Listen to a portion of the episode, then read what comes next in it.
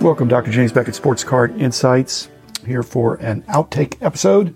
You may remember Rocco Rosado, the totally blind collector. He's uh, very expressive, as you heard in the other episodes, but I, I, kept going and we got into some other stuff, and I thought that might be of interest. Again, very unique situation. All of us, uh, sight is precious. Rocco's lost his. He's got a great attitude about it and still fa- finding interesting ways to enjoy the hobby. I thought that was worth sharing. Thanks, sponsors Topps Panini Upper Deck, Heritage Auctions, Huggins Scott Auctions, Mike Stadium Sports Cards, Burbank Sports Cards as well as ComC.com and Beckett Media, Beckett Grading, Beckett Authentication. So thanks, Rocco, for sharing your story and uh, continuing on. Again, Rocco is, is an amazing example of what makes this hobby great. So thanks, everybody. And here's Rocco. I'm not thrilled not seeing. Believe me, it's not, I don't want to make. Oh, I'm glad that I can't see. No, I, I definitely wish I could, and something's been taken. But I realized I had no choice in the matter, and this is what it is at this point. I could either mope about it or I can move on and try to make the best of it. And having a hobby has definitely made it more tolerable. And I always look at it, there are people in far worse circumstances than uh, I am. Most people, given the choice, not seeing is probably the one they would say, I'd rather lose an arm, I'd rather this. But given the choice to not see, I know it scares a lot of people, and that's not the one they would choose. But I'm grateful to be in this great country of ours I'm doing well. The man in the house of cards is doing well. yeah. all, all, things considered. Like I said, it, it's the greatest hobby. Now to think it's the greatest hobby, even if you can't see. Yeah. And yeah, I, I, it, it is.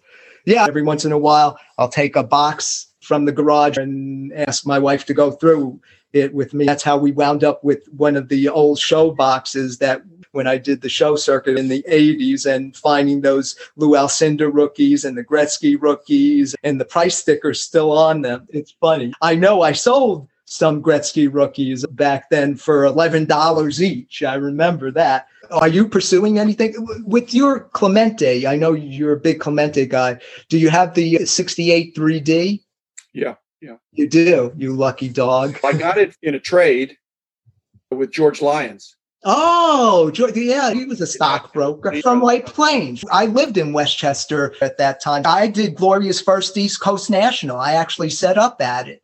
You may have been there. Yeah. So did a lot of Gloria's shows, uh, Yonkers Raceway, and then she did one in New Jersey, but her East Coast Nationals at the White Plains County Center. So you got that from George? Oh, okay. long time ago. I think you got the better of the deal somehow. well, George was so prolific that there was a deal flow. And so he wasn't concerned about winning every deal. In fact, he wanted to make it on volume.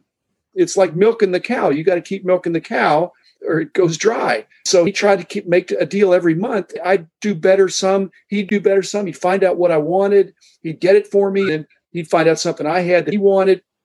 He was just relentless, but lovable and he's gone now. Yeah, unfortunately, a lot of the as you go through the in memoriams, oh yeah, I, I know these guys. I remember Dude. stopping by their tables or Dude. whatever. Or Alan Rosen. Rosen. I, I remember Mike when he was selling those 52 mantles for $3,000 each. No way. I'm not crazy. Are you nuts? I remember the Willow Grove show. You probably went to those. George Washington. Yeah. When the Motor Lodge came up. Yep. Yep. Yep crazy, but yeah, it's easy to look back now and all the things we should have bought, could have bought, would have bought. But like I said, tending to be a bit frugal, I didn't and did okay. Can't complain.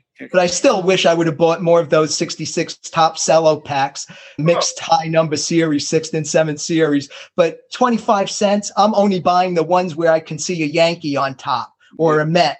So I wound up getting a couple of packs with Bobby Richardson showing on top and left the rest of the box there. 25 cents each. But I do recall going back and saying, Do you have any more? I thought, wait, Hank Aaron's in this series. There are other good players in here. Maybe I should buy a few. I could splurge for another dollar and, and get four more packs. Went back, no, they're all gone. Uh, you must have a ton of stories like that. That's the reason I'm doing these podcasts because I'll remember the stories when somebody mentions their story and it reminds me that I have a story similar in some cases.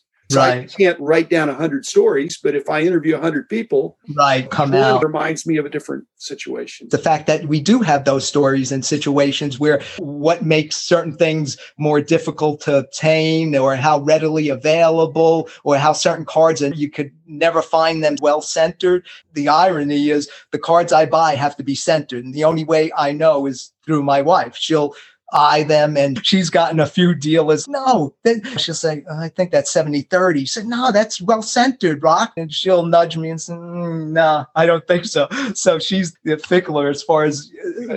The, the cards being centered and all that she knows that's the way i would like them but back in the day we didn't care about that Yeah. I have numerous cards in my collection from back then. Oh, I have this, but boy, it's not centered at all. Why did I buy this? I wouldn't buy this now. But the centering was an issue, even conditioned to a certain extent. Oh, it has a ding corner, but I have the card. That's okay. Well, the Uh, people that were the, As long as there weren't any creases. People that were too finicky about condition, they weren't social pariahs. But when people saw them coming and all they wanted were the perfect cards, it was just too complicated. Like you said, you didn't want creases, you didn't want badly dinged corners, but if it was excellent, that was acceptable for sure. But see, I, I got a lot fussier now that I don't have vision. Yeah. I'll actually be at shows and dealers know that uh, I'm fussy and all. And sometimes they'll take the card out of the holder and let me feel the card. yeah. And I can run my hands up and down the card uh, and, and tell, oh, this has a soft corner.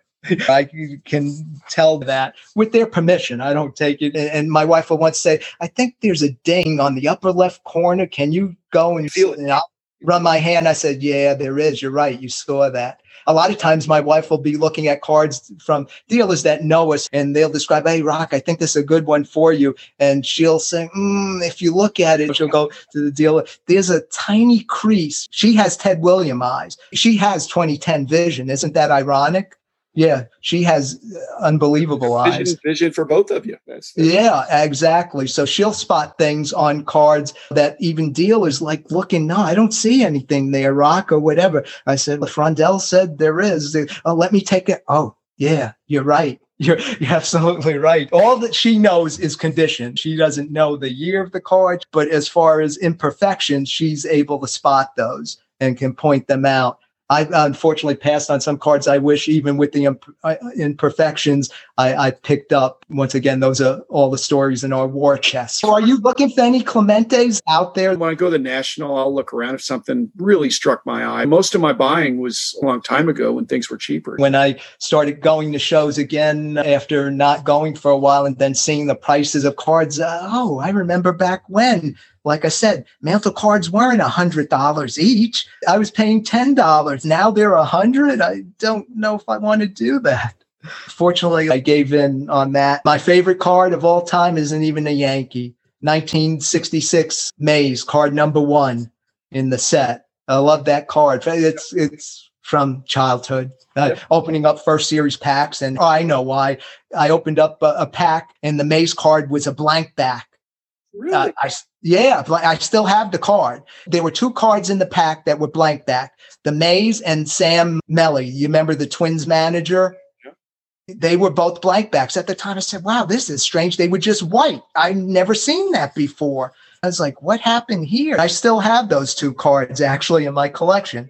They're not in as good condition. I thought I was keeping them in decent condition. When you look back and then you realize how difficult it is to really have near mint cards. Yeah. I thought I took decent care of the cards I didn't pitch or flip. My keepsies, like, oh, this is a mantle. I'm keeping this one. Didn't flip it. Now I look back at them and said, this is how I kept it. I could feel it. It's not in great shape.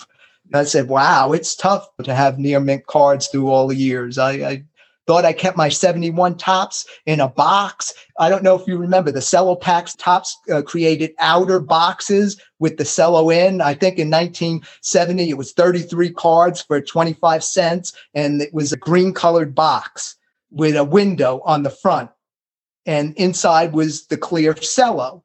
But the box was part of the uh, packaging. They did that in 70 and 71. They also did it for football, but in 70, it was 33 cards for a quarter, 71, 30 cards for a quarter. I thought I kept the cards in there and didn't play with them much. Years later, when I did have vision and I looked at them, said, "Oh, there's some white showing on the notorious 71s." And, handled. You handled. Yeah, I, I, I thought I kept them in great condition, and much to my chagrin, nah, these aren't holding up. Why is there white showing on the tips and all when I didn't play with these? They were well handled. So that just shows you. I, I, don't know. Tough to keep cards. That's the great thing about grading. Once they're encapsulated, there they are. They're going to be what they say they are for the most part. And you have a large portion of your collection that you've gotten graded, huh? Not a large portion, but at a certain level, you grade it for preserving and keeping it from getting damaged. So the cards I want to display, right? I don't want to give a raw card to somebody to mishandle. Understood. Yeah, I'm glad grading is there. I've never graded a card myself.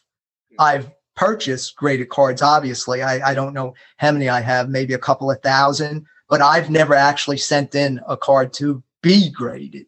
I've bought graded cards and that enabled me to continue with eBay doing it with my wife eyeing the cards and all I knew, okay, I want sevens or better. That's what she would look for. I'll say, okay, this card, uh, 1965 Topps mantle. Let's look for that and start with sevens. I don't want anything lower than a seven. Check out the centering. How many mantle 65s you have to look through to get a centered one?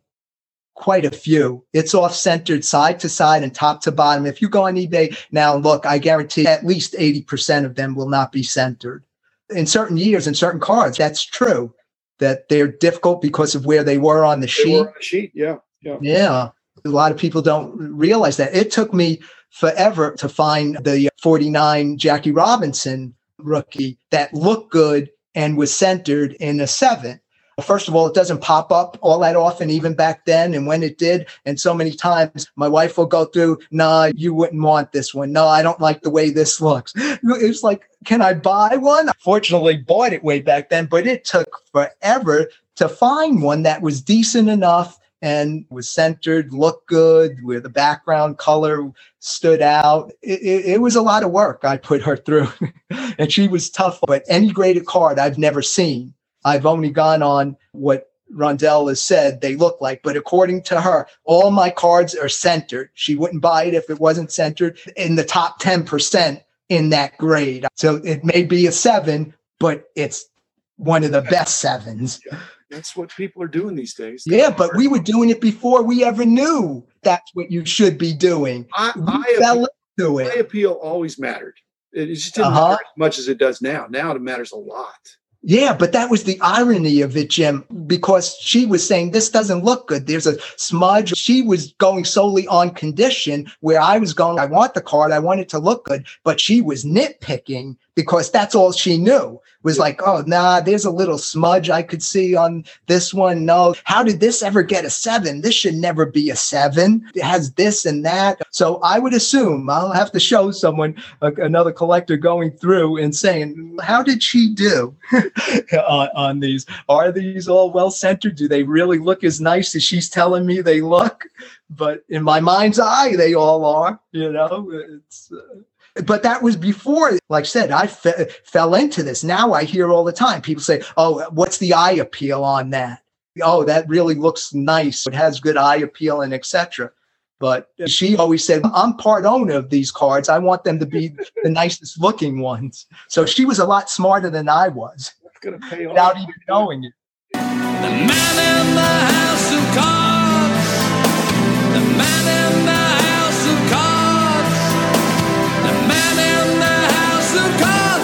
is doing, Gollum?